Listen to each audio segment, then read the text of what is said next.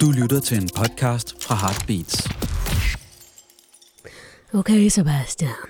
Hvorfor er du så liderlig i starten altid? Det er helt sindssygt. Jeg er ikke liderlig, jeg prøver at sætte en Du skal stemning. bare tænke på, den der jeg skal går sige... lige i mine ører, den der. Okay. okay, hvad vil du helst, ja, Sebastian? kom med. Vil du helst hver måned have Mm, et hekseskud, Nej, eller din lændelune situation, det vil jeg ikke. øh, i en periode på det, der svarer til en menstruation, så enten et sted mellem 4 til 8 dage, Jeg vidste, den ville komme. øhm, eller hver aften skulle have parmiddag med et nyt par, du ikke kender, og på et tidspunkt, så vil I ramme Trump og Melania. Altså, det ville jo være meget spændende, hvad jeg sige, at være Ja, par ja, med med ja, ja, fordi så ved man, så rammer man jo også Obama og Michelle, så på den måde. Præcis. Men- Hvem laver maden? Og det har jeg faktisk ikke tænkt nok over. Du er nødt til at kunne svare mig. Jeg er nødt til at have lavet et helt univers. Er det dig, der har lavet maden? Øhm, I skal have frysepizza. Skal vi have Nej, det jeg. Som Det er Mark, bare- men det kan Mark også har være- lavet maden. Mark for givet for, at ikke har lavet maden. og det er også Mark, der skal, der skal vise, Forskellige vise slags sin, kyllingelasagne det er også. Mark, der skal være din kiropraktor. Er Mark til stede? altså man kan sige, at Mark til, er til stede i begge situationer, så det er jo dejligt nok. Hvor- Hvordan er man over som kiropraktor? Ej, men så vil jeg have- og ham, der så- skal lave mad. Prøv at høre, så vil jeg have par middagene. Altså, Okay, godt, så fik vi det på plads. Du lytter til Venskabt det er ikke engang sjovt. Hvorfor skulle det være sjovt? med Annika Åkjær og Sebastian Lyngård. Nå, okay, men jeg vil bare sige til alle dem, som har skrevet og spurgt, at det går bedre Med Lenny. med Lenny, Lenne Lone. Ja. Og jeg tænker faktisk, at når vi når et jubilæumsafsnit, så skal vi faktisk klæde os ud som vores wrestler personalities. Gud ja. Ja. Det er jo faktisk hele vores næste fotoshoot. Der er vi vores wrestler-personligheder, føler jeg. Ej, okay. Noter, ja. noter, noter. Det tror jeg, vi skal have. Øhm, nå, men jeg vil egentlig også bare høre, hvordan øh, går det med dit afføringsmønster? Det går okay. Jeg, jeg er helt tilbage på normal tynde okay. frekventering. Noget, der er sket siden sidst, Mm-hmm. det kunne jeg også følge med i på dine øh, Ja, på- sociale kanaler. Ja. Du har simpelthen fået øh, blevet udsat for identity theft. ja, det var spændende. Altså, der er simpelthen en, der har lavet en Instagram-konto med dit billede og navn og alt. Ja, eller sådan Eller hvad? privat. Så det så ud som om, det her det er så min private og, konto. okay, så du havde både den offentlige og den private. Ja, ja, Mm. og så skrev den til folk. Ja. Hej, tak for likes. Du er bare mere end en fan, du har også kærlighed. Sådan, altså sådan meget kærlige beskeder. Utrolig sødt. Og, øh, og jeg, jeg, det var meget sådan... De, vi Ja, sweet du, du folk. er jo, så sød er du ikke i virkeligheden jo. Det Nej, jo, nej, det er, det er også de fleste, der følger rigtig meget med, vil vide, De ved med det godt, samme off-brand, off-brand, total off-brand for hende. Men hun svarer ikke på noget. Nej, Men det, som jeg kan se, de, når det har været andre tilfælde, så er det, at de ligesom vil skrive til folk for at, til sidst at få nogle penge ud af dem. One way or the other. ja, Og det er jo ikke så behageligt. nej. Men det, der også ligesom var voldsomt, det var ligesom at se det der, okay, nogle af dem har jo troet, at det var mig, der skrev sødt til dem. Og så de og skrev svaret? tak for din kærlighed, eller et eller andet. Ja, nej, men der er ikke nogen, jeg har ikke set nogen, der havde svaret, altså. men der var mange, der sendte mig screenshots af beskederne. Og jeg kunne ligesom se, at det var den samme type beskeder, som jeg, andre, jeg kender, der har fået lavet sådan en kopiprofil. Okay, okay, okay. Men, øh, men det, der var sindssygt, det var jo, at jeg ligesom altså anmeldte den, øh, og sagde, at det var nogen, der imiterede mig. Mm-hmm. Og der gik, altså, der måtte jeg jo ligesom gøre det mange gange før, at robotten, der sidder og afgør det, kunne se, at det var den samme. Hvilket, det, det synes jeg faktisk var skræmmende. Ej, det var skræmmende. Men der var der heldigvis mange af mine søde følgere, som jeg jo elsker, og som jeg takker. Ja. som jeg, de er mere end bare fans og likes. Og Ja, nu er jeg, jo, nu er jeg jo det sted, mig. hvor jeg tænker, hvem er det, der sidder over for mig? Jeg ved ikke, hvad fanden der foregår. Uha. Det, lyder jeg, har sendt, en, jeg har sendt en kopi af Annika i dag. Ja, det jeg. Privat Annika. Ligesom privat Stemningen også. er alt for god. Så der var heldigvis mange, der ligesom hjalp mig med at anmelde profilen, og så blev den lukket. Men det er, det er lidt kontroltabsagtigt. Kom var- du til at tænke, at jeg burde behandle mine følgere meget bedre?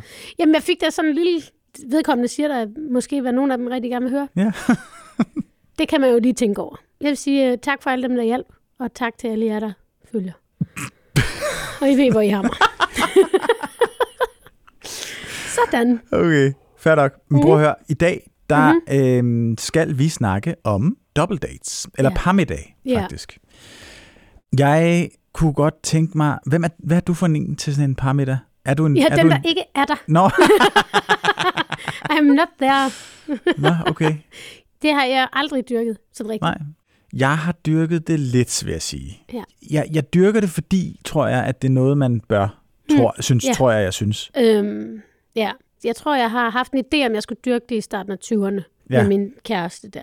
Der havde jeg også en idé om, det er det, man gør. Så er man voksen nu. Ja, præcis. Og det så efter jeg ligesom fandt ud af, at det var man ikke, så Men det er, jo også, det er jo også en setting, der tvinger en på en eller anden måde til at, at være mere seriøs ofte, synes jeg, end man behøver at være. Altså forstår du, hvad jeg mener? Jeg, jeg, Ja. synes, jeg, synes, det, de, Ja. jeg havde også rigtig mange pardates der i starten af 20'erne, hmm. hvor at, at det var bare sådan noget meget farmor og børn-agtigt. Det er noget, vi leger. Ja, Det blev, det er noget, alt, vi det leger. blev alt for kosteskaft op i Ja. røven-agtigt, ikke? Og Ja. det, det var slet ikke uh, naturligt. Okay, den leg kender jeg alligevel ikke. ikke sådan til parmiddag i hvert fald. Øhm, det var nogle kedelige parmiddag, jeg har været Ja, det til. vil jeg sige. Det vil jeg sige. Øh, jeg vil sige for mig, at parmiddag, du ved, meget sådan, det er sgu lidt en prøve. Altså, Ja. det er lidt en, en, en, en lakmustest for forholdet, altså mit forhold altid. Jeg synes aldrig, det er det for de andre, men jeg bliver altid enormt nervøs. Hvorfor vil man udsætte sit forhold for en lakmustest? Jeg forstår det ikke. Det er jo det, jeg har prøvet at gå ud og tænke over. For mig er det, for mig er det her emne jo vigtigt at snakke om. Jamen, Jeg er faktisk ja. glad for, at vi skal snakke om det her. Ja. Men jeg synes også, at for mig er det ret ubehageligt, fordi Ja. øh, mit forhold til double dates er sgu meget tænkt på en eller anden måde, og så alligevel ikke. Altså det der med, at jeg har egentlig været ret bevidst om det der med, at, at, at jeg ligesom har øh, kunnet bruge en double date til ligesom at teste forholdet. Jeg har tænkt ofte, at det ligesom har handlet om, at så kan jeg ligesom se os igennem nogle andres øjne, for eksempel. Mm. Ikke? Hvordan virker vi og så videre. Men det er faktisk ikke kun det, det har handlet om, tror jeg. Jeg tror, jeg tror flere gange, og det indrømmer jeg jo sådan set med skam, at der har jeg ligesom haft det som en test på, at min kæreste har skulle kunne se de samme ting som mig. Okay. Altså, men, men på den der måde, hvor man ligesom, når man går hjem sammen, sådan skal sige, ej, så du, hvad de gjorde der? Det var for sindssygt. og så hvis vedkommende ikke har lagt mærke til det, så er jeg sådan, gud, så har vi slet ikke samme værdier. Ja, Altså forstår du mere? ja, Og Ja. okay, så kom de hvidriflede. Øj, for fanden i helvede, og sådan nogle ting. Ikke? Altså Ja. du ved, et eller andet, Ja. hvor man bare sådan tænker, sådan der skal vi aldrig være. Eller sådan der. ja. Forstår du, hvad jeg mener? Jo, det Og forstår det, jeg. det, er jo, det er jo så ubehageligt at være den anden person i det, Ja. når man godt kan mærke, at der er nogle rigtige svar, nogle forkerte svar at give. Ja, for sig selv. Ja, og Ja. Der har, de, de, de fælder har jeg fandme sat op, tror jeg. Ja. Hold kæft, mand. Ja, men det kan jeg godt genkende, fordi der har jeg også selv været i situationer, hvor jeg faktisk havde en stærk oplevelse af det der med, at vi så det samme, og det faktisk var decideret magisk. Ja. Øh, fordi vi også ligesom, vi dømte ikke, vi havde sådan en refleksion omkring det. Og så, så kom jeg også bare til at tænke på lignende situationer med an, i andre forhold, hvor man nemlig ikke har set det samme. Mm-hmm. Hvor man så går hjem og føler sig ensom. Men der er jo forskellige måder at gøre det på, ikke? Altså, fordi Ja. du kan godt bare afvente din øh, kærestes, øh, eller mands, eller kones, eller whatever reaktion, Ja, og så kan du ligesom sige, nå, det var da interessant, du så det sådan og sådan. Der har jeg jo på en eller anden måde, synes jeg, tidligere haft en forventning om, at vedkommende, jeg var kæreste med, skulle se tingene, som jeg ser det igennem mine øjne, fordi det var den rigtige måde at se tingene på. ja, klart. Det er fucking ubehageligt. Det må være ubehageligt at være den anden person i den der. Det er sgu ked af. Jo, men jeg tror også, man skal nok ikke være uenig på så mange punkter omkring. Men, men det Nej, er men sådan man kan en godt være underlig... mere interesseret i at se Ja, den andens Altså, perspektiv. det ikke? handler jo også om, hvor er forholdet henne? Skal forholdet styrkes af, at man ser det samme, og man kan sige, sådan godt vi ikke er sådan der? Eller skal man blive utryg af, ej, se dem? Mhm. Altså, det er jo også der, hvor, hvor forholdet kan risikere at blive performativt. Ja. Og det, det tror jeg, det er derfor, jeg vælger det fra. Jeg har også prøvet en, jeg var kærester med meget kort tid, øh, som havde et stort behov for at sætte sådan nogle situationer med noget parmiddag op, eller nogle af hans venner, jeg skulle møde. Ja. Og så havde han en følelse af, at jeg skulle performe, og så bagefter så bad han mig om en udførlig anmeldelse af de mennesker, som jeg kun havde mødt en eller to gange, hvor jeg så måtte sige, det kan jeg simpelthen ikke fortælle dig, hvad jeg synes om dem endnu. Hvad var så vedkommendes reaktion? Meget frustreret Ja. ja. over, at jeg ikke havde en, en anmeldelse klar. Men det tror jeg var lidt og sådan, jeg, jeg var, var. sådan, jeg var sådan, jamen jeg prøvede bare at nyde aftenen, været, og ja. jeg prøvede, og så synes jeg, okay, det der vedkommende sagde, på den der måde var jeg måske uenig i, men der holdt jeg mig lidt tilbage, fordi der havde I nogle meget stærke følelser om det, så holdt jeg mig lidt tilbage. Igen, derfor jeg ikke deltager i det. Nej, men derfor kan det også være meget svært at komme ind i sådan en ny relation, hvor ja. man kan komme til, Mm. siger jeg så ikke, øh, og, og opretholde nogle værdier, som man ligesom skal abonnere på, ellers er man Ja. dårlig, ligesom. Ikke? Ja. Det synes jeg er stenet. Og så på den anden side, når jeg ligesom har været den type, den person, der er blevet trukket med ind i øh, en, en konstellation, som jeg ikke har været en del af, der har jeg jo været mega god til i gåsøjne at kritisere det, der så har Okay. været. Ikke? Det er spændende. Prøv lige at fortælle lidt mere om det. Jeg ved ikke rigtig hvorfor, men, men jeg har haft et... Altså, hvor øh, du kommer ind, og så er det nogen, du ikke kender, og så skal du lige sådan sætte... ja, altså, jeg kender jo godt min kæreste så, ikke? Ja, ja. Men så, så har jeg bare været alt for god til at, i stedet for at, at, at tænke, gud, det er spændende, sådan her kan man også gøre tingene, så har jeg bare tænkt sådan, kæft noget lort. Nå, okay, så ikke Ja. om de mennesker, men jo, bare om... også menneskerne. Okay. Det indrømmer jeg. Ja. Det er jo bare, i den her, nu har jeg vidst, at vi skulle snakke om det her en uges tid, og du ved, jeg har tænkt sygt meget over det, Mm. og det er jo helt vildt grænseoverskridende at sidde og sige over for et andet menneske, som man prøver at bygge noget ret stort sammen med, Mm. at kæft, dine venner er nogle idioter, mand, ikke? Ja, Altså, Det det, er er det. sindssygt at gøre. det er det. Det er den der med at, at sige, så gjorde, øh, så gjorde de sådan. Synes du ikke, det var sådan lidt? Du ved, Ja. forstår du, hvad jeg mener? At det, man, man, man prøver på en eller anden måde at skabe vores, Ja. jeg prøver at skabe vores tosomhed på baggrund af noget, som, ja, Ikke det er vi er. i hvert fald ikke, Ja, det der. præcis. Det synes jeg er så dårligt. Er du så holdt op med det? Det vil jeg faktisk sige, det øver jeg mig fandme meget på. Ja. I hvert fald det der med også at skulle øh, finde noget tredje og snakke Ja. ja. om altid for at kunne observere. Det er jo godt nogle gange, men, Ja. ja. men andre gange kan det også være sådan lidt en måde at ikke at skulle forholde sig til det, man har på. Ikke? Det er lidt ligesom, hvis man som par ser gift ved første blik. Hvis får nu lige... ja, det, det kan, det, det kan Ja, på en er. eller anden måde være ligesom Ja, sidde og sådan reflektere over, hvordan andre gør det, og så hvordan Ja. man selv gør det. præcis. Ja. Så vil sige, den anden, den anden ting, som jeg har tænkt meget over, øhm, det, er så, det har så især været øh, parmiddag, hvor jeg ligesom har været gæsten, kan man sige. Ikke?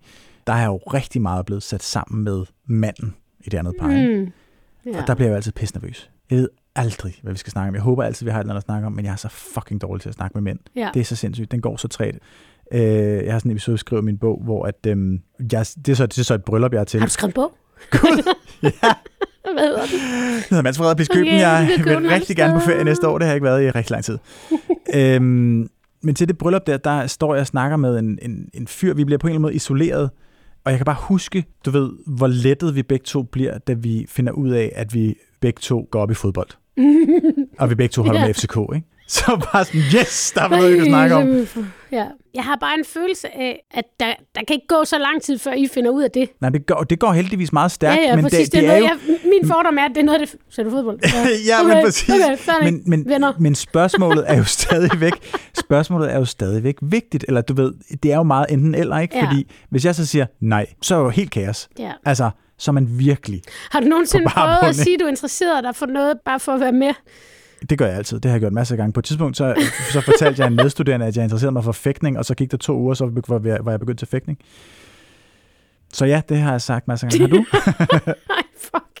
Det er jo fordi, hvis man lige skal tage vores briller på, det skal vi jo. Det er jo fordi, at i en parmiddagssituation, så bliver det også den her um, performative ting, både som par, men også af sin køn. Det bliver også meget tydeligt. Hvis man er hjemme hos nogen til parmiddag, mm-hmm. hvem hjælper så med at tage af bordet? Hvem gør hvad? Ja. Altså, åh, det er derfor, jeg kan det ikke. Jeg, jeg, skal, jeg skal aldrig til det mere. Jeg skal, det, er, det kommer aldrig. Jeg vil bare sige, Så skulle jeg kommer aldrig til at bo sammen med en mand igen. Nej, men ja, jeg går Pernille på det. Jeg skal ikke. Gå Det er slut. Okay. Ja. Ej, men, Ja, øh, det kan jeg godt forstå. Jeg kan godt forstå det. Men det er, faktisk, det, det er faktisk den tredje og sidste ting, jeg har tænkt over, det er jo det her med, at der er den her enorme spejling. Ikke? Altså, Ja. der er jo i virkeligheden, ligger der i sidste ende, når jeg kommer til at tænke for længe over tingene, en, en, en underliggende frygt for, hvad nu hvis den måde, de gør det på, er den helt rigtige. Ja. Der ligger jo så også Ja, ja. En, en forståelse for, at, at der er noget, der hedder det objektivt set rigtige, ikke? Ja. hvilket jo er fucked i sig selv. Men, men det rider mig fucking som en mare, det der. Det er altså ikke noget, der er blevet bedre, efter jeg begyndte at bruge sociale medier som en fucking levevej, mand. Det Ja, er meget nej, det- spejling. Det bliver man fucking sindssyg af. Ja. At, øh, vi har fået øh, rigtig mange dejlige beskeder. Der er gået for hjemmebakken. Der er, det er på en eller anden måde også meget, meget klam stemme, den der. Jeg kan fortælle til at starte med, at vi har fået øh, rigtig, rigtig mange beskeder fra øh, singler. Ja, single ladies. Øhm, ja, en Og single mand. Single manis. Jeg læser denne her. I må gerne snakke lidt om det fænomen, at par har det med at lukke sig selv om hinanden og om andre par. Som single har jeg oplevet af at til at blive udelukket, fordi jeg ikke passer ind i en parmiddag, når jeg kommer solo uden ledsager. Det er alligevel vildt, at jeg ene menneske kan ryste en tosomhed, der skal deles med andre tosomheder med min blotte tilstedeværelse. Bliver singler til trusler mod parforholdet som en påmindelse om, at det kan være fedt og nogle gange federe at være uden partner, så er det måske også nemmere at holde mig ud i strækt arm og holde fast i fortællingen om, at det er bedst at være to. Hmm. Personligt synes jeg, det er kedeligt ikke at ville have input udefra. Det må da blive lidt stift, når ligningen omkring bordet absolut skal gå op i to-tabellen. Ja. Nu ved jeg ikke, om det er en mand eller en dame, der har skrevet. Var det mand? Det ved jeg faktisk ikke. Nå, okay. Det er også lige meget. Men det er jo det, som vedkommende beskriver som værende folk, der bliver kærestekedelige. Men både og, altså du ved, jeg kan godt relatere det til det der med, at man tror måske også, øh, nu skal jeg passe på, hvad jeg siger, men altså som par, så tænker man måske, at man lidt i gåsøjne er et andet sted, og måske har ens... Hmm. Altså der er også noget med, at, at øhm, når man er to par, der har valgt at leve på den måde, eller sådan noget, så har man jo automatisk altså mere til fælles, vel? Så kan man Det ligesom starte et andet sted, ikke, eller hvad? Ja, altså indbildt mere til fælles, Ja, vil jeg sige. indbildt- Det jamen, går okay. ved at gå Ja, med ja. til. Altså, fordi vedkommende har jo ret i den forstand, at der, der opstår jo nogle skrøbeligheder, når man... Øh, og det er tit i 20'erne, vil jeg sige. Nu ved jeg ikke, hvor gammel vedkommende er. Det er også underordnet. Men det er tit det der i 20'erne, hvor man ligesom begynder at finde ud af, hvad man skal, og, øh, eller skal finde ud af, hvad, hvad man skal, Mhm. mm-hmm. og man, man møder nogen, man finder et sted at bo, man gør alle mulige ting, og man finder ud af, hvad man vil bruge livet på måske. Der er mange ting, der skal besluttes, og derfor bliver man meget nemmere shaky. Altså, det hører jo en umodenhed til. Ja, det gør det. Det gør det bare. Og jeg vil sige, jeg er fandme glad for der, hvor jeg er. Altså, det er også, fordi jeg er også kommet forbi det sted, hvor at man mister folk til deres børn. altså, det bliver jo bare kun værre, når folk får børn. Altså, hvad bliver værre? Jamen, altså folk, forsv- altså folk lukker sig virkelig om sig selv, når de Ja. får børn, er min oplevelse.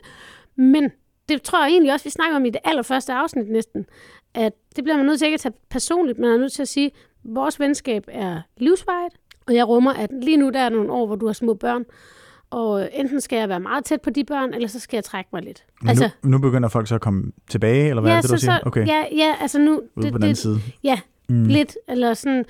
Og nu har jeg bare også så mange forskellige konstellationer af venskaber. Folk, der har store børn, folk, der har små børn, folk, der er blevet skilt igen. Øh, altså alle mulige ting. Og man kan ligesom se, at ting overlever altså det der. Mhm. Mm-hmm. Hvis det er godt, så overlever det. Det skal man huske.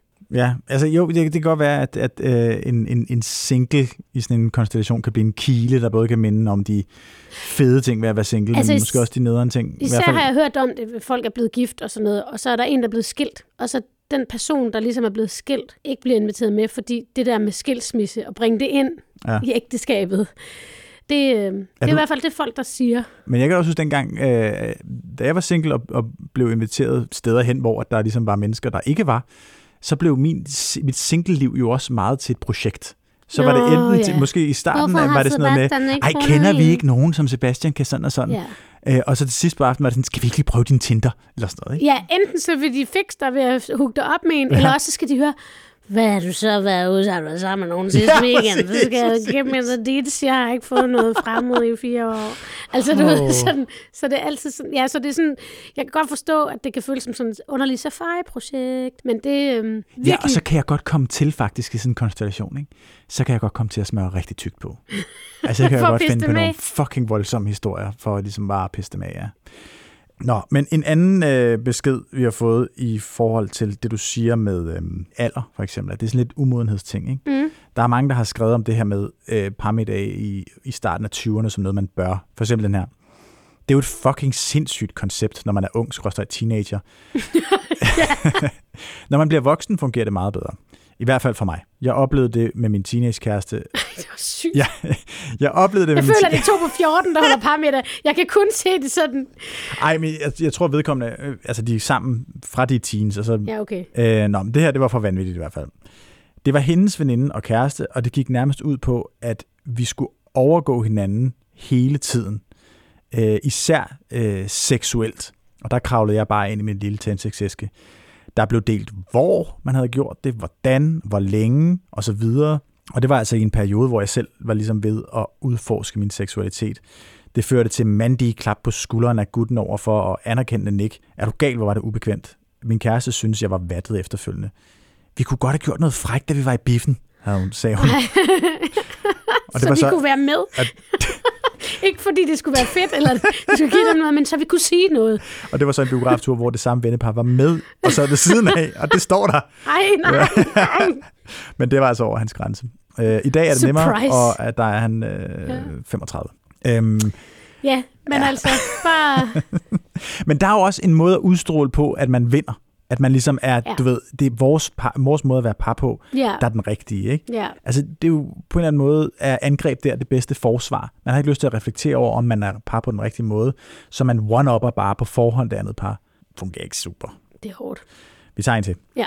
Jeg har en rigtig god ven, som jeg mødte i min kollegietid for 12 år siden. Dengang var det bare ham og mig, der sås, og vi havde et tæt og fortroligt forhold, hvor vi både kunne grine og være sårbare over for hinanden. Vi var så tætte, at hans nuværende kæreste troede, vi var kærester, da hun mødte ham. Siden er jeg blevet meget tæt med hans kæreste, og da jeg mødte min nu eksmand, fik han også hurtigt en god relation til dem begge.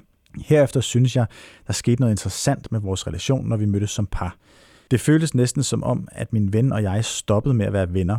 Nærmest som om vi pludselig var perifære bekendte, for når vi sås, var det nærmest udelukkende mig og hans kæreste, der snakkede, og ham og min mand. Ja. Når jeg engang imellem havde et øjeblik alene med min ven, var der pludselig akavet stillhed, hvor vi førhen bare havde snakket om alt og intet. Jeg anser ham stadig som værende en af mine tætteste venner, men vores relation bliver nok aldrig den, den var. Au. Det gør faktisk rigtig, rigtig ondt at høre. Det gør den nemlig. Altså, men jeg tror faktisk, at det er sådan, igen helt tilbage til første afsnit, hvad det kræver at opretholde et venskab på tværs af køn, når kønsrollerne øh, stikker deres ansigter frem. Det er helt klart min erfaring, at, at parmiddag er en eksplicit trussel mod venskaber på tværs af køn. det, det vil faktisk- jeg sige. Det er faktisk, det vil sige, det er vores ærke-rival podcast. Det er Parmiddag podcast. Parmiddag-podcasten. ja, men altså, du ved, der, men det er jo det der med, at der sker jo på en eller anden måde også nogle gange, du ved, en fysisk opdeling, ikke? Altså, mm. du ved, så hvis det skal grilles, så skal mændene stå ude omkring grillen og sådan nogle ting, og du ved, der er bare nogle ting, hvor man ligesom falder i en form for, ikke laveste fællesnævner, men du ved, der hvor vi ved, vi kan møde hinanden. Men og det jo det, igen... det, det får vi en forestilling om, at det kan vi i vores køn, ikke? Ja, og det var også det, jeg synes, der jo var en kæmpe åbenbaring for mig, da du sagde der, hvor jeg ikke kunne forstå i afsnit 3 af Gift ved første blik, hvor jeg sagde, hvorfor er det, de går i kønsrollemode? Mm. Så det er fordi, de er en utryg situation, og kønsrollerne er trygge. Ja. Men jeg tror også, det er derfor, jeg ikke kan det. Jeg, jeg, jeg ser det for tydeligt, og jeg cringer for meget. Nej, men ja, det er måske. Men grunden til, at du ikke kan det, tror jeg jo også er, at det bliver meget forudsigeligt for dig. Det, fordi Ja. ja.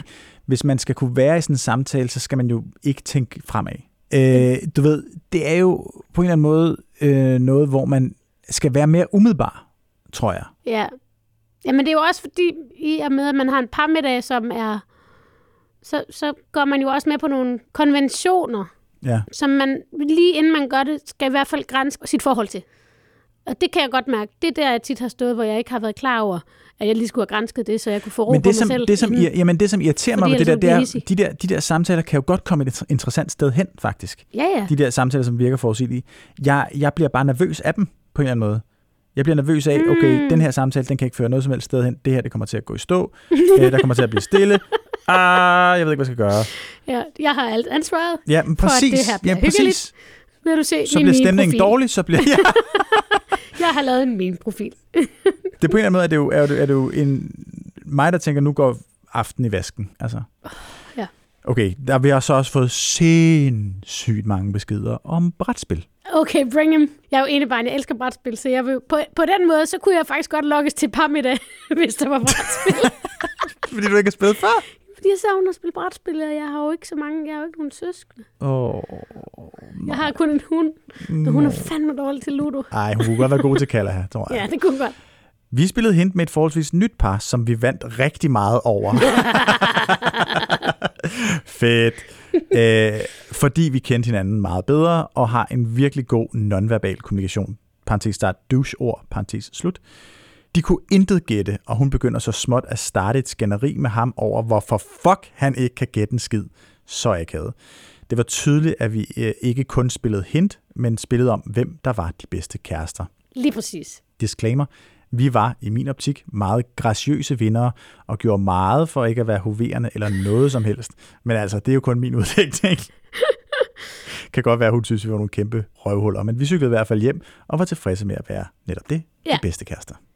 Ja, men det vil jeg altså sige, hint er eddermame farligt. Fordi det nemlig Åh. ikke handler om tilfældigheder, det er ikke sådan noget med en terning, eller sådan, det, man kan nemt komme op og skændes, og man kan nemt få, få alle mulige dynamikker i spil foran nogle andre, og så bliver det pinligt, og så bliver det, altså, puh, Ja. der skal, det er en kæmpe warning herfra.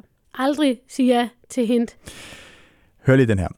Jeg har været til en parmiddag en gang, hvor, og jeg vil sige, der er en grund til, at jeg vælger at læse den her op, og det Okay. er meget øh, tydeligt. Der er flere grunde, men, men der er en, der kommer til at stå meget klart ud med det syvende ord.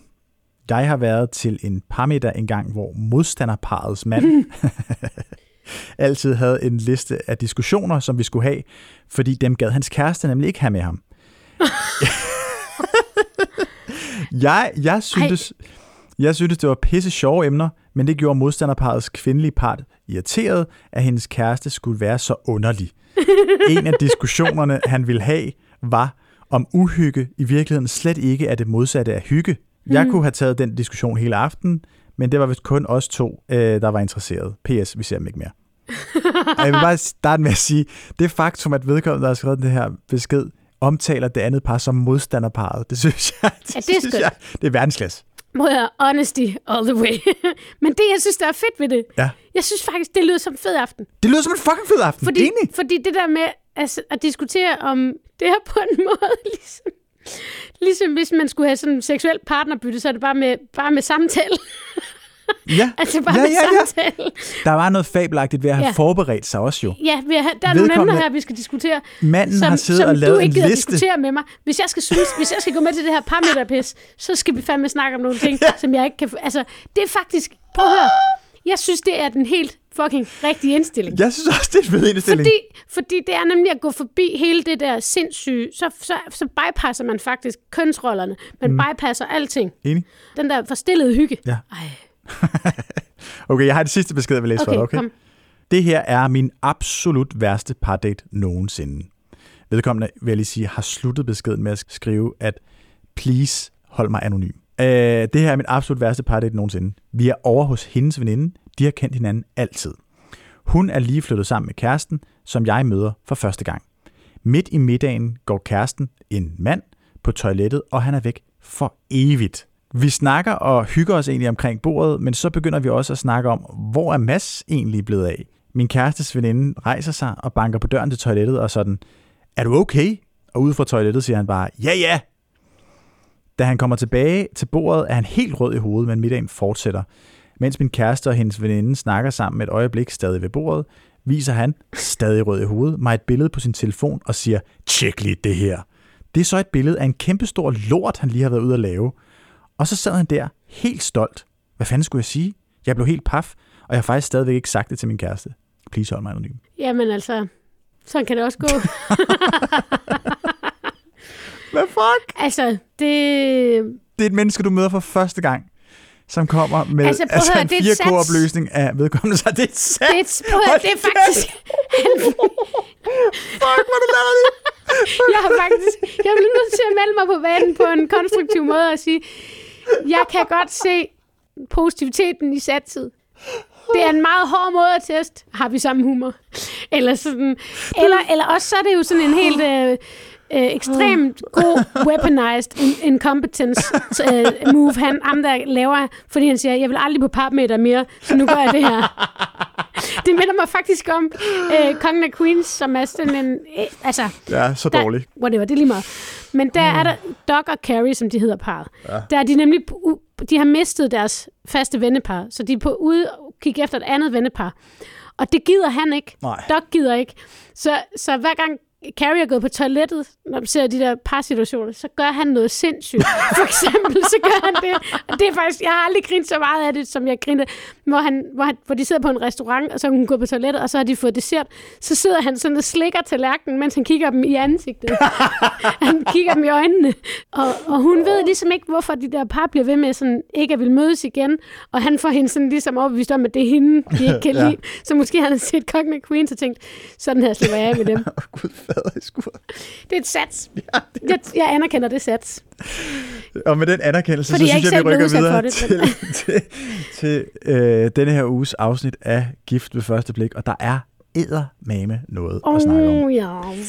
Nogen, der glæder sig rigtig meget til den her uges øh, double date, eller par date. De ved ikke, hvor mange par de skal mødes jo. Det er rigtigt. Det er Mark og Line, det er dem, vi møder første gang. Ja, Og det er så også første morgen, de har sovet i det nye hus. ja. De vågner i huset. Ja, øh, og snakker om, om, øhm, om de andre kommer. Så Mark han snakker blandt andet om, om de kommer en eller to. Altså jeg ved ikke, hvorfor man skulle komme som den ene af parret, og ikke hele parret. Ja, det ved jeg heller ikke. skulle komme alene, det er helt sindssygt. Men øh, ja, de tager afsted. Jeg har faktisk ikke skrevet så meget til Nej, det har jeg heller ikke. par. Jeg, jeg har hold kun kæft, skrevet, at de vågner i huset. rigtigt. Men det er fordi, det går så godt, og jeg Det elsker dem. godt Jeg elsker dem meget, meget Ja. højt. Ja. Jeg elsker blandt andet der, hvor de er på vej. Øhm, Mark siger i bilen, vi er på vej til Kærte. Ja, Og så, Og så går der bare 100 år, og så siger Minde. Line jo sådan, Minde. Jeg, først så troede jeg bare, at det var sådan et, når du bor på Fyn, at det er sådan slang for kærte minde. Ja. Men så var det bare noget ret, det var fandme sødt det der med, at så kunne du få lov at færdiggøre min sætningsskat. det, var, det var et eller andet sødt. Ej, der var meget, det var meget sødt ved Ja, det. det var det faktisk. Og der, hvor han simpelthen også bare giver den hele armen i at synge på forsiden til deres roadtrip, også meget sødt. Jamen altså, what's not to like? Ej, Margaline, Everything is to like. everything is very much to like.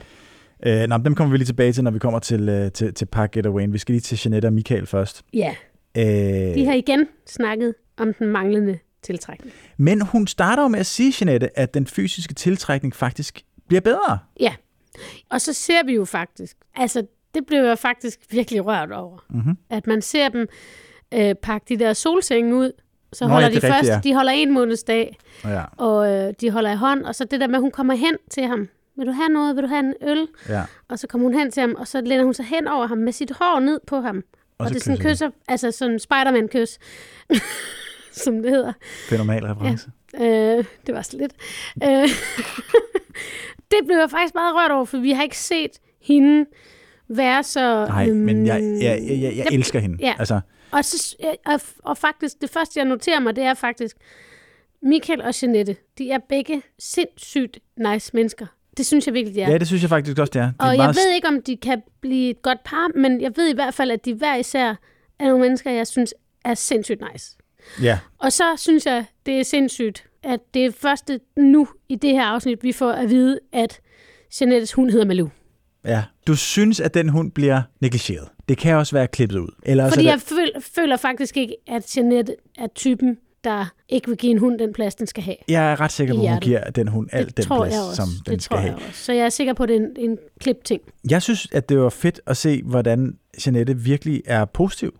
Ja. Altså, jeg har været nervøs for, at hun har stirret sig lidt blind på det negative, men her, i det her afsnit, altså, Ja. som du skrev, ikke? Altså, de, De er tilbage, tilbage. mand. De er fucking The tilbage. fucking back. Altså, uh, well, they're not fucking. Nej, uh, nej, nej, uh, okay. the problem, altså ikke på but, den uh, måde, men det ved vi ikke, men det tror Oh, vi no, ikke. no. Men, ja. Ja, de, men det var helt klart, klart en stærk følelse, at de er tilbage. Mm. Det var øh, skønne. Jeanette skal have en sidste dag i, øh, på arbejde, inden de kan tage afsted til det der pararrangement, hvor Michael så vælger at gå i haven med riven. Og det slår mig bare, hvor åbne de er om den der manglende gnist. Og egentlig så tænker jeg, at det er meget sundt, men jeg tænker også, det må være sådan lidt... Jamen, Kan den så komme til at fylde lidt mere, eller lidt for meget i forhold til, hvad det egentlig er? Jamen, jeg synes, det, det, den der åbenhed, de har, altså det er jo også det der, hvor meget fylder den samtale, og hvor meget skader den samtale, at de har. Men, men det er som om, de begge to anerkender, at, at det er noget, der kan opstå, eller at de godt ved, at hvis det skal ske, skal de få det til at ske. Mm-hmm. Altså, ja.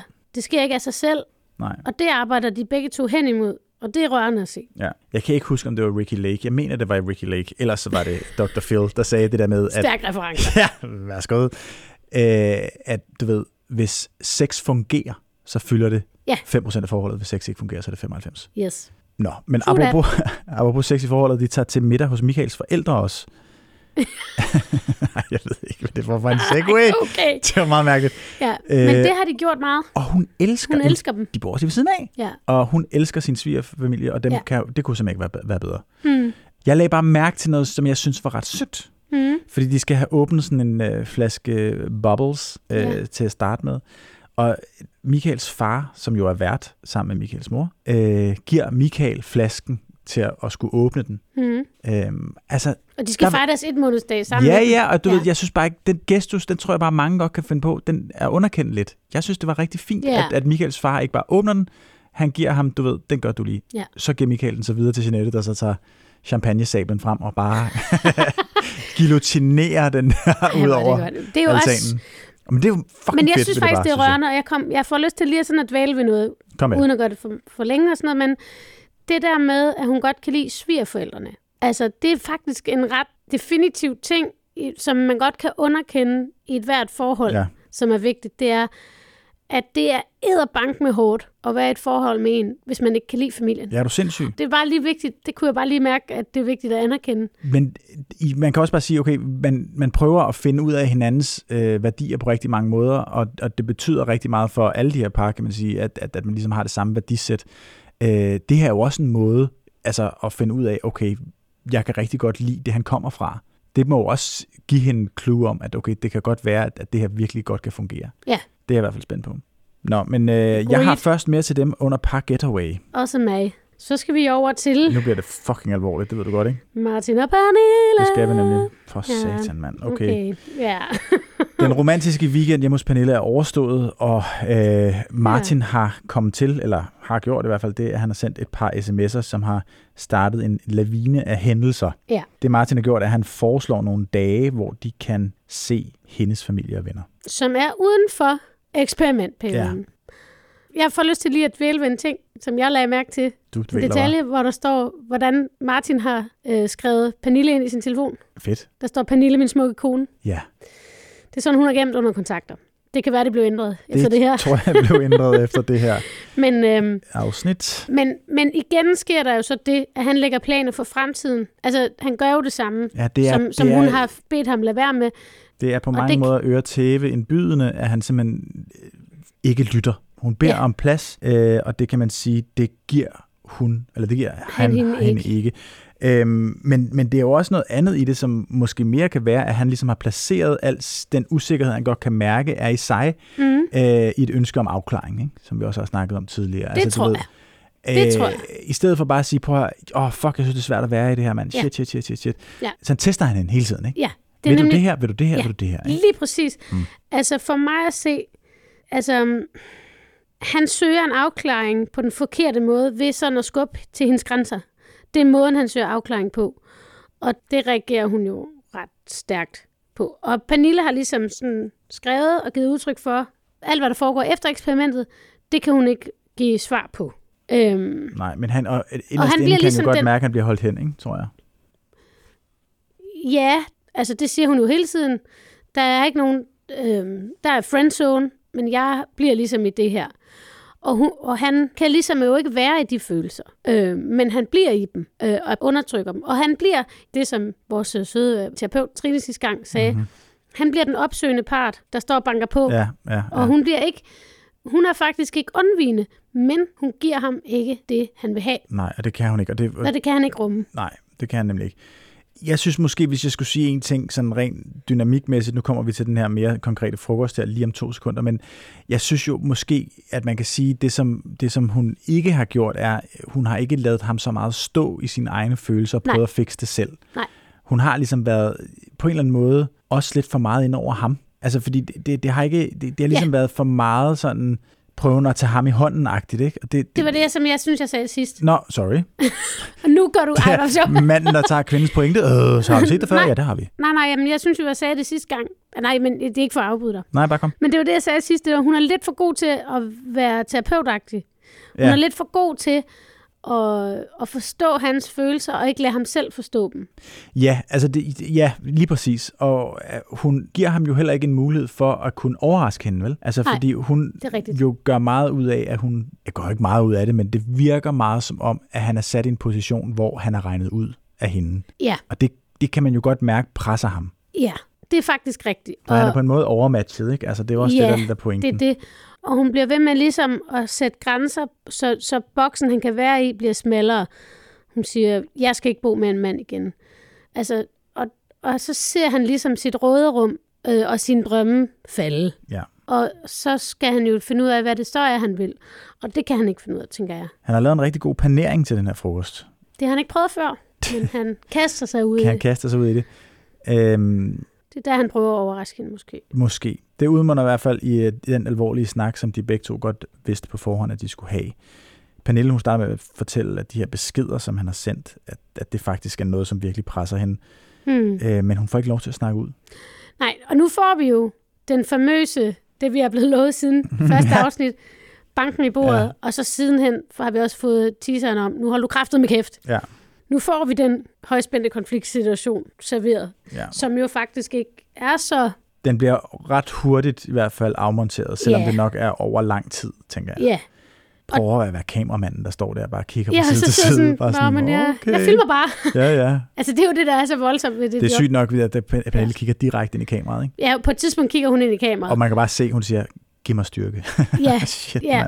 Og det som, det, som jo er virkelig voldsomt, som han Ja. gør, Martin, Ja. det er at beskylde hende for at være med i programmet for at få noget til sin egen business. Ja, PR altså, simpelthen, ikke? PR for mm. sig selv som kommende terapeut. Og det blev hun sur over. Ja. Altså, det er jo det, der er interessant, fordi det er jo meget, meget umodent. Men som jeg tror, mange, mange mennesker kommer til at falde tilbage på, når de er presset, føler sig afvist, og deres handlerum er så minimalt. Ja. At beskylder hende for at have haft dårlige intentioner, at han aldrig har haft en chance. Mhm. Øhm, og han ved jo godt selv, at det er langt ude i hampen at tænke, men han, men han siger det alligevel højt, fordi han har behov for at beskylde hende for et eller andet. Mhm. Og der tror der er mange mennesker, der har stået i sådan en afmagtssituation og råbt, du har for- fandme aldrig elsket mig. Ja. Det er jo basically det, han siger, du har aldrig elsket mig. Nej, Og det bliver hun jo klart meget, meget vred over. ja.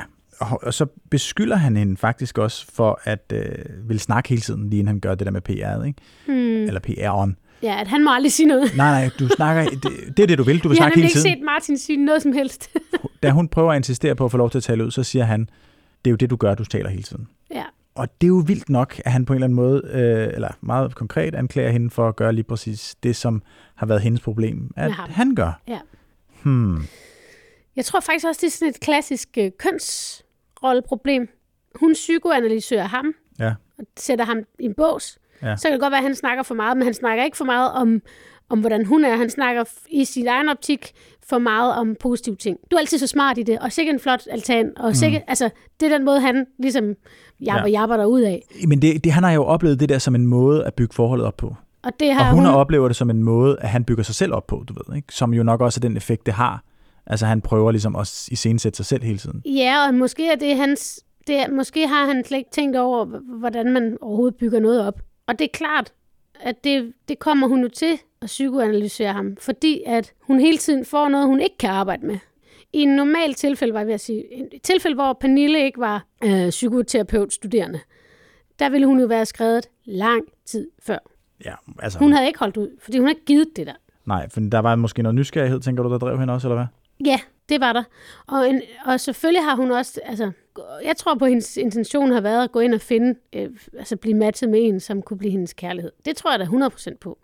Men jeg tænker også, at grunden til, at hun så er blevet i eksperimentet, det er for ligesom at mærke sin egen styrke i at kunne være i et forhold, som kan udvikle sig. Ja. Eller forsøge at være i et forhold. Det tror jeg på. Ja. Og det er også det, han godt kan mærke, og det er det, han misforstår. Ja, det tror jeg Han også. forstår slet ikke, hvor stor en gave det faktisk er til ham, at hun bliver i det. Nej, jeg er Men meget, jeg kan også godt forstå ham, at han bliver, han bliver fuldstændig magtesløs. Øh, det slutter med et øh, meget langt og inderligt kram. En undskyldning fra ham, og han græder, og han siger, at han ønsker dig jo egentlig kun det bedste. Hmm. Og nu skal vi bare være bedste venner, siger han så. Og det kan man også se på Ja, hende. det, kommer skal de heller ikke, øh, heller ikke til at Det ske. gider hun heller ikke. Vi ender med at se dem hver for sig, hvor, hvor han virker til at være meget oprigtigt chokeret over sin egen reaktion, Ja, hvorimod øh, Pernille virker øh, lettet Og og, at afklaret. Er afklaret, og Ja. også omkring det faktum, at de ligesom ser verden så forskelligt. ja. Det, som er rigtig interessant, synes jeg, det er, at- Martin, som jo får det sidste ord i virkeligheden, siger, Ja. at øh, han har heldigvis rykket sig rigtig meget personligt. Og det er jo simpelthen hans mantra. ja. Det var, øh, det var Martin og Pernille. Nu skal vi rykke videre til Niklas og Sara. Det starter jo bare med, at vi, der, der bliver filmet nede ved åen i Aarhus, Mm-hmm. og ved Rådhuset i Aarhus, så vi ser vi i Aarhus med noget trist harpemusik. Nej, det er så sindssygt, det er musik ved- med der. Og så, film, så er vi øh, med Niklas. Det synes jeg også, kan vi lige dvæle med det. Ja, endelig. Hans brætspil ligger under en kommode. Ja. Hvis man er så vild med brætspil, så ligger de altså ikke nede på gulvet på den måde. Og jeg kom bare til at tænke på, at det vil Sara aldrig nogensinde gøre. Lige pludselig gik godt op for mig, gud, det, det er derfor, de slet ikke er et match. De, de vil ikke kunne ligge under gulvet, så kan man ikke komme til at støvsuge. Nå, på den måde. Altså, du ved, Nå, sådan, og hun har helt, helt sikkert en meget bestemt måde, man skal støvsuge på. Så det, det, det skrider jeg meget over. Og så det der med, at nu fortæller, nu er vi så flyttet hver for sig, så nu har vi fjernet endnu en, en variabel. Ja. det er bare sådan, Men han snart er synes- der ikke, så siger han jo er der også, ikke flere der er variabler. tilbage. Ja. Og det, det er jo også, der kan man sige, det er jo igen hans humor, som, som er ligesom meget drabeligt der. Altså, hvor det er også sådan lidt, det er lidt sad, ikke? Det er meget sad. Og altså, han pakker ligesom ud, og hans men han, vok, og oplever, hans uge. han, han siger jo, at han oplever det som en befrielse at flytte hjem. Og så håber han, at projektet kan vise os et eller andet nu her til sidst. Ikke? Det, det er som om, at, at han ligesom øh, tror, at det er noget, der skal komme udefra, som skal sørge for, at der kan blive vist et eller andet guddommeligt inspiration. Måske oppefra, uden at forstå, at det er ham, der fucking skal begynde at vise noget af sig selv. Ja, og det jeg, synes, det jeg synes, han viser i sin attitude, uden at være klar over det selv, det er en form for berettigelse til, at, at hun skal kunne lide ham, som han er, øh, fordi de har meldt sig til det her projekt. Altså, da hun så ender med at være ærlig, altså hun er sindssygt konfliktsky, og det er rigtig dumt. Hun vil ikke gøre nogen ked af det, siger hun flere gange. Nej, og hun vil gerne være ordentlig. Og det er jo også, fordi han nægter at forstå hendes hints, øh, da hun allerede siger, tag nu alle dine ting med. Mm. Altså, altså, det er det, der er så ubehageligt for hende. Og det er også den situation, han stiller hende i. Hvis du skal afvise mig, så skal du bøje det i næren for mig. Mm-hmm. Og så er det, hun er nødt til at gøre det efter den der dag. Og han siger det der med, vi skal mødes hjemme hos hendes lillebror og spise sammen med dem. Ja. Hun kigger ikke på mig. Og øh, da hun så endelig er ærlig, så bliver han fornærmet. Ja. Så går han der og siger, nu har hun for første gang valgt sine egne behov over eksperimentet. Det er jo bare interessant, at han bliver sur over, at hun for første gang har valgt sine egne behov. Han siger til sidst, øh, at han havde håbet på, at det her med, at de var flyttet, at så havde han håbet på, at så kunne hun øh, vise mig hende. Og så siger han, det har hun så endelig gjort her til sidst. Det synes jeg også er en ret sindssyg ting at sige. Ikke? Altså, fordi det er jo underforstået, at hun hele tiden rent faktisk er gået med den her konklusion om, at, at det ikke skulle blive til noget, Ja. og at øh, nu væ- vælger hun bare ligesom at bekende kuløragtigt. Ikke? Hun spiller mm. Mm. ligesom kortene på bordet, som hun hele tiden har haft på hånden. Og det mener jeg er helt, helt forkert. Det er en forkert læsning. Ja, ja. det må man sige. Også, Og- en, også en doven læsning, synes jeg. Det er nemlig en doven læsning. Det er jeg meget enig i. Jeg ved ikke, om jeg snakker for meget om uh, den fucking bog, men altså, når jeg skal en sjældent gang skal lave, lave en lille autograf, så, hvis det er en mand, der beder mig om en autograf, så skriver jeg altid, du ved, lad os vise verden, hvem vi er. Øhm, og der tænker jeg bare rigtig meget på ham Niklas, ikke? Han er nær af helvede til med sig selv, uden rent faktisk at kunne se det. Der har været den der trend med det der med øhm, romeriet. Har du set det? Nej. Fucking irriterende trend. Men altså, det, det er noget på TikTok, hvor at man ligesom, øh, unge mennesker har øh, spurgt øh, deres, øh, kvinder har spurgt deres kærester, øh, mandlige kærester, hvor tit de tænker på romeriet. Så er der så åbenbart kommet frem, at, at øh, mænd bare tænker på romeriet flere gange om dagen, ikke? Har du ikke? Det var slet ikke godt. Okay. Det er, det er virkelig, altså, Altså, det gamle Rom. det gamle Rom. Ja. Ja, og det har ligesom været sådan en, gud, hvorfor tænker mænd så meget på det? Det er ligesom Ja. været sådan en, what the fuck is going on ikke?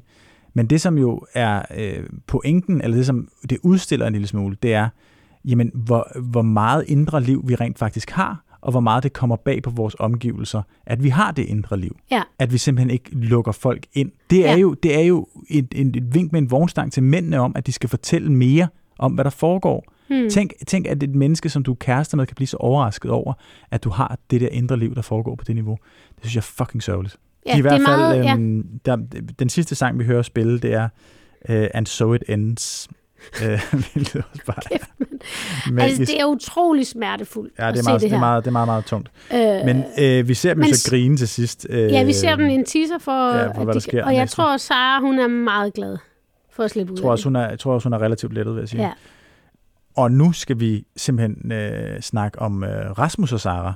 Øh, vi starter med at møde dem en morgen, hvor Rasmus han vil træne før arbejdet, og så får vi nogle morgenrefleksioner fra Sara, efter han er gået. Hun snakker om forskellige behov, og snakker om praktisk Og dårlig kommunikation. romantisk. Fucking dårlig kommunikation. Og de Ja. virker ikke så glade. Især hende virker ikke så glad. Og hun Nå, siger, hun nå. savner ligesom den romantiske kærlighed. Og hun siger, at han er meget sådan i praktikmode. Ja. Det, der er tydeligt ved det, det er, at de har nok forskellige behov for, hvad der gør dem tryg.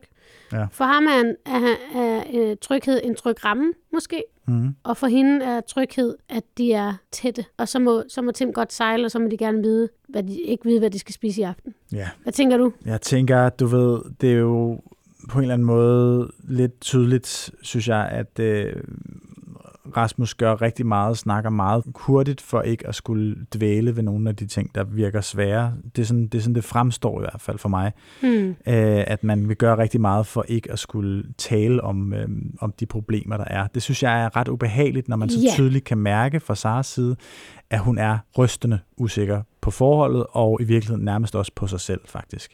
Det synes jeg Ja, er det trænger meget ind i hende, at hun er usikker på ham. Ja. Og det, der også er vigtigt ved det, det som jeg tror, der sker her, Mhm. Og at det tror jeg faktisk sker i mange forhold, det er, at hun i tale sætter et problem. Han siger, der er ikke noget problem. Ja. Øh, så prøver hun i tale sætte det igen, måske på en anden måde, med en anden vinkel fra en anden side. Og så siger han, der er ikke et problem. Nu skal du stoppe. Og det vil sige, at han har ikke et problem. Hun har et problem. Så problemet lander over hos hende. Men det er ikke over hos hende. Nej, og Mm. Det er jo det er jo hendes selvfølgelig problemer med ham. relationen. Ja, og hun kan ikke hvile i, at han siger, jeg har ikke et problem. Nej, det kan man jo også godt forstå. Hun bliver meget Ja, efterladt til sig selv alene ja. med øh, det, som er problemet. Og hun er Og- meget nervøs og- for den her par getaway, som de skal til at på, Og jeg tror fordi altså, at det det- er det her dårlige sted. Ikke? Jeg tror virkelig, at der er mange parforhold, hvor at den ene stiller et problem op, og så siger den anden, lige det der område, det har jeg ikke et problem med. Så, og så ender det med, at det bliver den, der ligesom tør at rejse spørgsmålet om problemets problem. Øhm, det, det tror Men jeg, det synes jeg bare, hun, hun faktisk tør flere gange, ikke? jo, hvor men det hvis man bliver afvist bliver- mange gange, Ja, så er det, man kommer til at vende indad. ja Og præcis. det er tydeligt, Jamen, ja, præcis. at, at det er det, hun faktisk gør. Enig. Øhm, og det, der ligesom, det, som det efterlader dem med, det er, at han bliver den overskudsagtige. Han siger, Jamen, så vil jeg over at træne inden, eller vi kan spise det her i aften, eller... Ja. Og så er det hende, der bliver øh, helt fucked, altså. Ja, det er også sådan, Fordi han det er også lidt nægter sådan, at han, anerkende Præcis. Vi, hendes problem med jeg det. tænker, vi kører direkte videre til den der par getaway Ja, med dem i præcis. hånden, fordi det der, jo så, ja. det der jo så også rigtig, bliver rigtig tydeligt der, det er jo i virkeligheden, at øh, han i højere og højere grad opfatter hende som besværlig. Eller negativ i hvert fald, ikke? Ja, altså det der i hvert fald er, det er, at de kommer ind på den her park getaway. Hvem er det, der kommer? Det er Jeanette og Michael, der er det Jeanette første, der kommer. dukker først op, så kommer Mark, han ser kun, øh, hvad hedder det, boblerne, skal over have et glas med det samme. ja, og, øh, og så kommer øh, Sara og Rasmus. ja, og så finder Og de ud af, kommer ja, så til så, sidst, så finder de ud af, at det kun er tre par. Og Ja, Trine, hun så, parterapeuten så siger, nu skal vi lave nogle øvelser. Ja. Og så til sidst slutter de af med sådan en form for fælles parterapi omkring de øvelser. Ja, der er to øvelser. Der er ligesom øh, den her togtrækningsøvelse, som man kalder den, og så er der en parrunde, Hmm. øh, som er den anden øvelse. det er meget interessant, fordi det er ligesom, apropos det, vi snakker om parmiddag, der får de ligesom reflekteret deres forhold, i, hvor de er i forhold til de andre. Jeg får lyst til lige hurtigt at rise op, inden vi ligesom snakker om de andre par. Mm. Vi skal selvfølgelig blive hos Sara og Rasmus. Men, men det, der sker med de der øvelser, det er, generelt så Mark og Line bliver bekræftet i, at de står ret stærkt, og at de snakker mest om, at deres bekymring er, "Mm, kan det blive ved med at gå så godt? og Michael og Jeanette bliver faktisk bekræftet i, at det går bedre, end de tror. Ja. Og det styrker dem. Mm. Rasmus og Sara, de, altså Rasmus viser ikke rigtig noget refleksion over, hvor de står. Nej. Den skal Sara bære alene.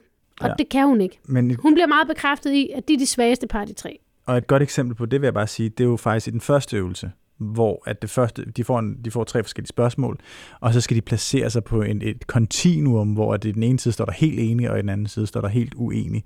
Det første spørgsmål, de får er, jeg føler, jeg har kendt min partner længere, end jeg har. Hmm. Og der står Sara helt alene. Hmm. Over imod, at det har jeg Uenig. sgu ikke. Og der bør, der bør Rasmus ligesom se indad. Det gør Ja, ja, han det bare ikke. Bør, synes det jeg. bør han nok gøre, men der er, der, ikke, der er ikke noget i det her afsnit i hvert fald, der indikerer, at, at, øh, at han gør det. Spørgsmål nummer to er, øh, jeg har følt mig som en mindre god øh, version af mig selv i perioder i det her arrangement. er hun helt oppe i spids. Ja. I er meget enige. Til gengæld, Mark og Elina var helt uenige. De var sådan, jeg har været perfekt. Ja, det har ej, men altså. de er så gode. Ja. Og det sidste spørgsmål er, øh, jeg lykkes med at håndtere noget, jeg ikke vidste, at øh, jeg kunne. Hvordan stiller hun sig der? Det kan jeg ikke helt huske. Jamen, der er de jo alle sammen helt enige, bortset fra Mark, der så siger, Han kunne godt håndtere det. Han Ja. ja. Det har været nemt. men han siger det jo så sødt. Ja. Jeg synes ikke, det har været svært, Ja. fordi Lina har gjort det nemt. Det er så sødt også, den der måde, at Mark snakker om det på. Det er som at tage et kørekort. Så bagefter skal vi ud og køre på, den, på de rigtige veje. Men altså, prøv at høre, det pakke giver mig lyst til at stå op om morgenen. Ja. Jeg, synes, Jeg vil er gerne være deres barn. Ja, Jeg vil adopteres af Mark og Line. Nej, men altså, okay. men så er den anden øvelse i parrunden, der bliver det sgu lidt mere øh, alvorligt. Du har ret i det der med, at de jo nemmere kan, at de kan spejle sig selv, øh, deres eget parforhold, i de andres. Og de kan så blive bestyrket, og de kan også virkelig blive, øh, blive helt fortvivlet, faktisk. Ja. Og det er sjovt, hvordan at, øh, Michael og Jeanette bliver sådan en slags kommentator på det her på en eller anden måde. Altså, de Virkelig Jeanette ref- har jo altid været kommentator. ja, men de er virkelig været reflekteret omkring det, men synes er jeg. Det er sgu meget svedigt. Det- Jeg kan sgu, jeg kan, fuck, jeg kan sgu Og jeg synes. Michael og Jeanette er gode til at holde sammen. Altså, de er faktisk meget gode til ligesom at både være sårbare, men også at holde sammen og sige, vi vil sgu godt hinanden, selvom der har været det her. Så, så er vi faktisk gode til at ville det, Mhm. og ikke blive slået ud af det. Hvor at, der kan man mærke på Sara og Rasmus, det er et andet sted. Nå, men øhm, de skal sige noget, en, øh, en god ting om, øh, om hinanden, og der siger Sara om Rasmus, at øh, hun er imponeret over den mængde, eller det niveau af omsorg, han kan udvise for andre, uden at forvente noget til gengæld. Og Rasmus siger om Sara, at de begge to er gode til at nørde ting, og det slår hende helt ud. Hmm. Det er måske dråben, kan man sige, tror jeg. Ja, men det kan man mærke på hende. Der er Ja. hun rigtig sur. hun altså, det siger, er han- det har det han gode, han- virkelig ikke noget bedre at sige om mig? Ja, og der vil jeg gerne lige sige, at det kan jeg godt forstå, hun føler. Mm-hmm. Særligt lige der. Men jeg vil bare sige, at i et langstrakt forhold, Ja. der synes jeg faktisk, at det, han kommer med, er en meget stor kvalitet. Det er for mig i et forhold en kæmpe værdi, at man begge to har en passion for noget, som man kan dele. Så jeg synes faktisk ikke, at... Øh, jeg synes, det er en meget oprigtig ting, han siger lige der, ud fra sit eget synspunkt. Og det han så ikke lige overvejer i den situation, og det kan man så diskutere lige så meget, man vil, om det er rigtigt eller forkert. Han overvejer ikke, hvad hun har brug for, at han ser. Præcis. Og det er jo den, det, hun har en reaktion på. Det- og det, det kan jeg hans- godt forstå. Hans tilgang er så lidt strategisk. Altså, det kunne være så meget øh, klogere, hvis han gerne ville have det der til at fungere. Altså, det, det overrasker mig sgu også lidt. Men det er måske hans frustration, der også lidt skinner igennem der. Ja, og så sker der jo så det, at Sara simpelthen laver en mode. Ja, hun kommer og lægger sig. Hun går simpelthen op og lægger sig. Ja. Og det er jo en meget dramatisk øh, handling at vælge at gøre. Mm-hmm. Det er jo et menneske, der, der laver drama. Og, og det kan man godt sådan vælge at sige, og kæft, hvor hun øh, et eller andet, ikke? Men jeg kan virkelig godt forstå, at hun er nødt til at trække sig. For hun er sindssygt ked af det. Og det, der ligesom er rigtig svært, det er at se på, det er, at han lærer hende at være ked af det. Ja, og det er også, han, han har jo heller ikke rigtig hendes ryg dernede, vel? Altså, hun Overhovedet kunne, ikke. han kunne jo godt udvise lidt forståelse og sige, ja, det er kraftigt også en hård proces, og vi reagerer forskelligt osv. osv. Og nu har hun brug for det, og det støtter jeg hende i. Det er meget sådan, at han bliver spurgt, er, er, er hun okay deroppe? Og så siger han sådan, ja, ja, eller nej. Eller sådan, du ved ikke. Det, Ja, det er bare men- sådan, Altså, der er sgu ikke så meget holdspil over det der Det, jeg i synes- PT. Jamen, han er, altså, det, som er hårdt at se på det, det er jo faktisk, at han er faktisk ligeglad med hendes reaktion på, på hele den der ting, og hendes følelser omkring hele det der. Han vil bare gerne blive nede og hygge sig sammen med de andre, Ja. og være lidt på, og gøre et godt indtryk. Det er min fornemmelse.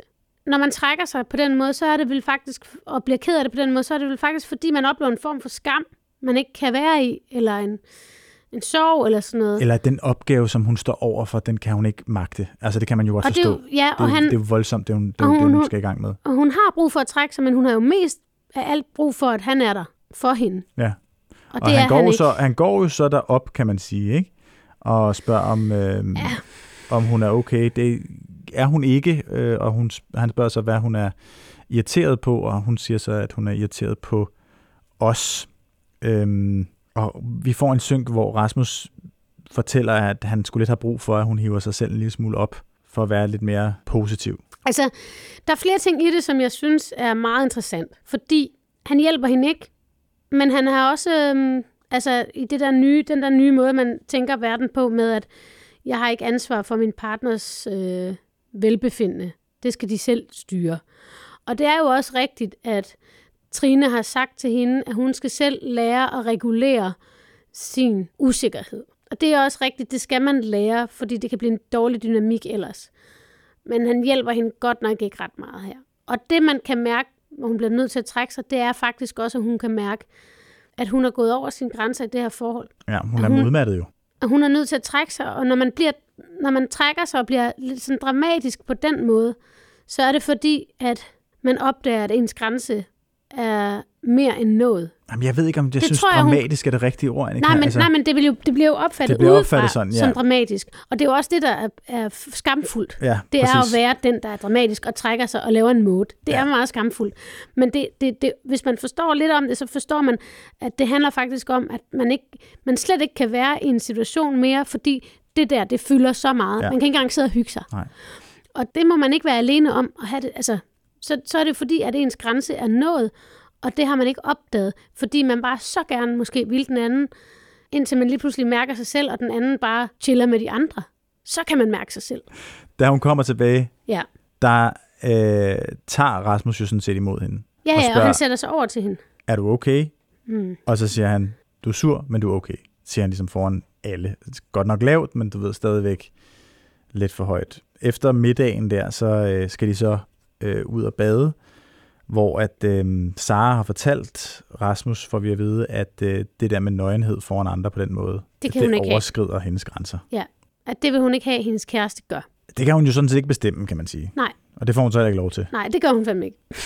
Men han kunne måske godt lige der anerkende, hvor presset det her menneske er, Ja. og så lige gas lidt ned. Ja, altså han gør jo det samme igen, som han lige har gjort, altså, hvor, hun, hvor hun havde en stærk reaktion på det. Ja. Han vælger at gøre det samme igen, og han vælger at gøre det sammen med de andre par, som... Altså, det er jo også det, der er uhyggeligt, det er jo, når man har det skidt på den måde, som hun har det, tydeligvis, og så skal være social med nogen, man ikke kender, eller ikke er tryg med. Og Ej, så synes han også, at han skal være nøgen igen, På den måde der. og så, og så bonder han lige med Mark, som også vælger at være nøgen, og det er sjovt nok. Og sådan, Men de er bare ikke der som forhold. Det kan godt være, at han er der som person, men deres forhold er bare ikke til det der. Det er så underligt, at øh, han Altså- ikke ser det, lader det til. Der er bare noget meget fascinerende ved det, der sker mellem Rasmus og Sara, som jeg ikke helt kan slippe, fordi at han ligesom vælger at bypass deres forhold, og hvordan de har det. Han kan godt hygge sig. Ja. Og så fordi han ikke anerkender, at det er svært, så skal hun bære hele det svære. Så bliver hun nødt til at lave en mode. Ja. Det er den dynamik, jeg ser. Og det er jo meget provokerende, fordi så får han igen lov at være overskudsagtig. Så er det hende, der er besværlig, og ham, der er overskudsagtig. Jamen, det er den der historie om den, den, den sure kone, ikke? Altså, Ja.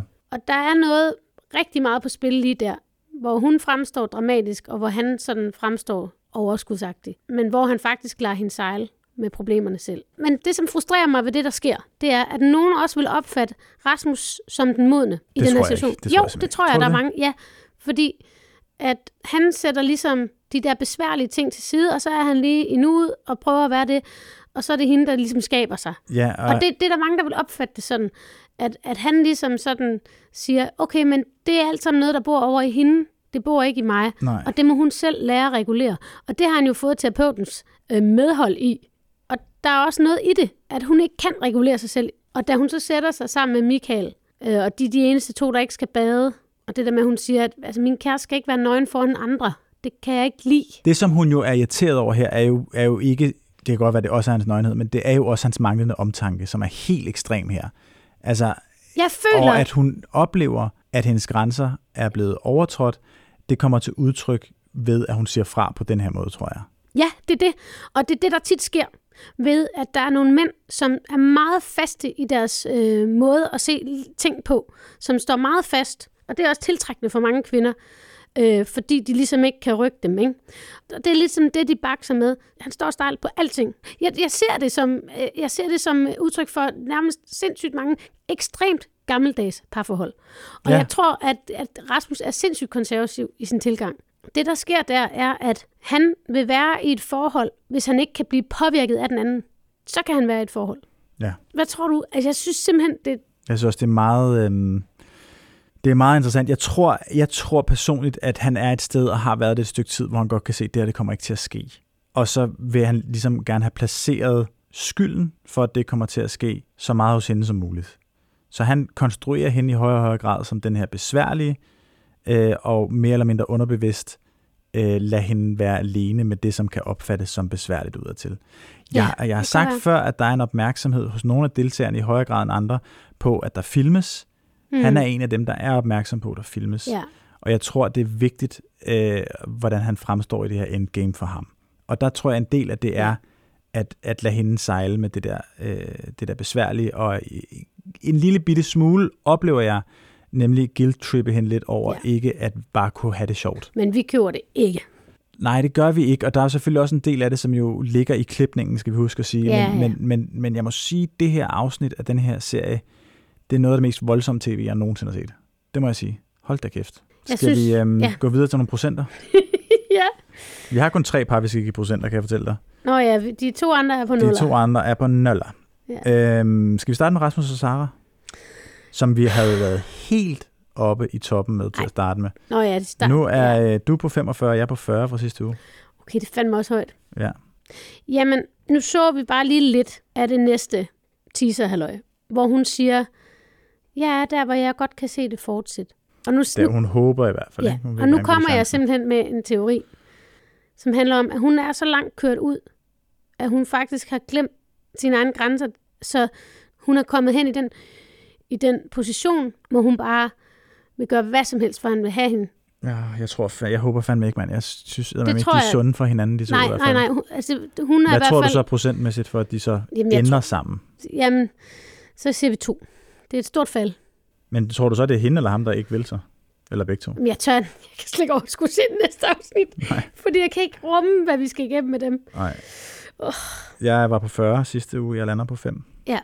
Så skal vi til øh, Mark og Line. Der var du på 97 sidste afsnit, og jeg Jamen, var jeg på skruer den 95. fandme op på 98, du. Ja, men ved du hvad, jeg overhælder dig indenom på 99. Ja. Og det sidste par er selvfølgelig Michael og Jeanette. Der, du var eddermame ja jeg var nede. klar på en nedrykning sidst. 10 Men procent gav Jeg dem sidste gang. klar på en sindssyg oprykning. Lad mig De er høre. tilbage jo. Ja, ja, de er tilbage. Jeg tror faktisk, de vælger at blive sammen efter eksperimentet. Jeg ved ikke, om de vælger at blive sammen for evigt, men hvis vi kun siger ud fra eksperimentet, så, så vil jeg godt ja. rykke dem op på 75 procent. Jeg er meget enig. Jeg, jeg var på 50 procent sidst. Jeg vil gerne have dem op på 80. Flot. Og så med det er vi nået til denne uges kulturelle Nå ja. anbefalinger. Og det er mig. Ja.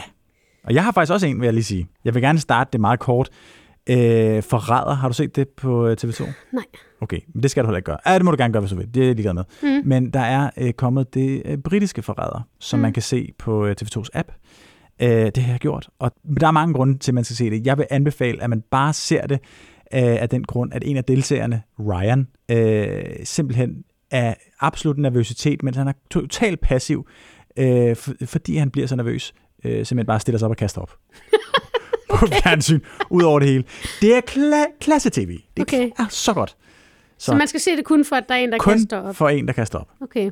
Øh, Nå, hvad vil du gerne anbefale? Jamen, ja, altså det er jo faktisk en anbefaling, jeg har fået af dig. Ah, som er, øh, og det, det er selvfølgelig sådan, det er en bog, øh, en biografi af Cindy fra Cotton Move, også kendt som Cindy Kukubugulu, øh, eller altså en periode var det hendes kunstnernavn. Men øh, jeg tror ikke, jeg fornærmer nogen, når jeg ikke ser det stor litteratur som sådan. Øh, men det, der er interessant ved den, det er, at hun fortæller ligesom om at være meget, meget ung kvinde, og også i virkeligheden sort, eller øh, som hun selv omtaler det, mulat. Det tror jeg ikke, man må sige mere. Men det skriver hun i bogen. Mm. Men det, der bare er interessant, det er, Mm. hvis man vil have et indblik i, hvor sindssyg musikbranchen er. Altså for et ungt, talentfuldt, håbefuldt menneske at bevæge sig ind i. Altså hvor giftig det er. Bare lige for, især hvordan det var i 90'erne, men Ja. hvordan der stadigvæk er sindssyge reminiscenser af det. Så, øh, så skal man... Hvad fanden er den hedder egentlig? Den hedder Frihed. Så du anbefaler et øh, litterært opgør med strukturel sexisme og racisme, og jeg anbefaler Jeg vil en sige, mand, der står og brænder sig. Perfekt. Ja, ja. Det er ikke et opgør, men det er et billede okay. af det. Mængden er vild. Ja. Og med den vilde mængde, så er vi nået til vejs ende for denne uges venskabt, den glimrende podcast med det elendige navn. Men tak fordi I lytter. Har du mere, du vil sige? Nej, men jeg vil bare sige tak til alle, der, øhm, der skriver til os. Ej, det er fedt. Det er vi glade ved. Det er vi glade ved. Hej.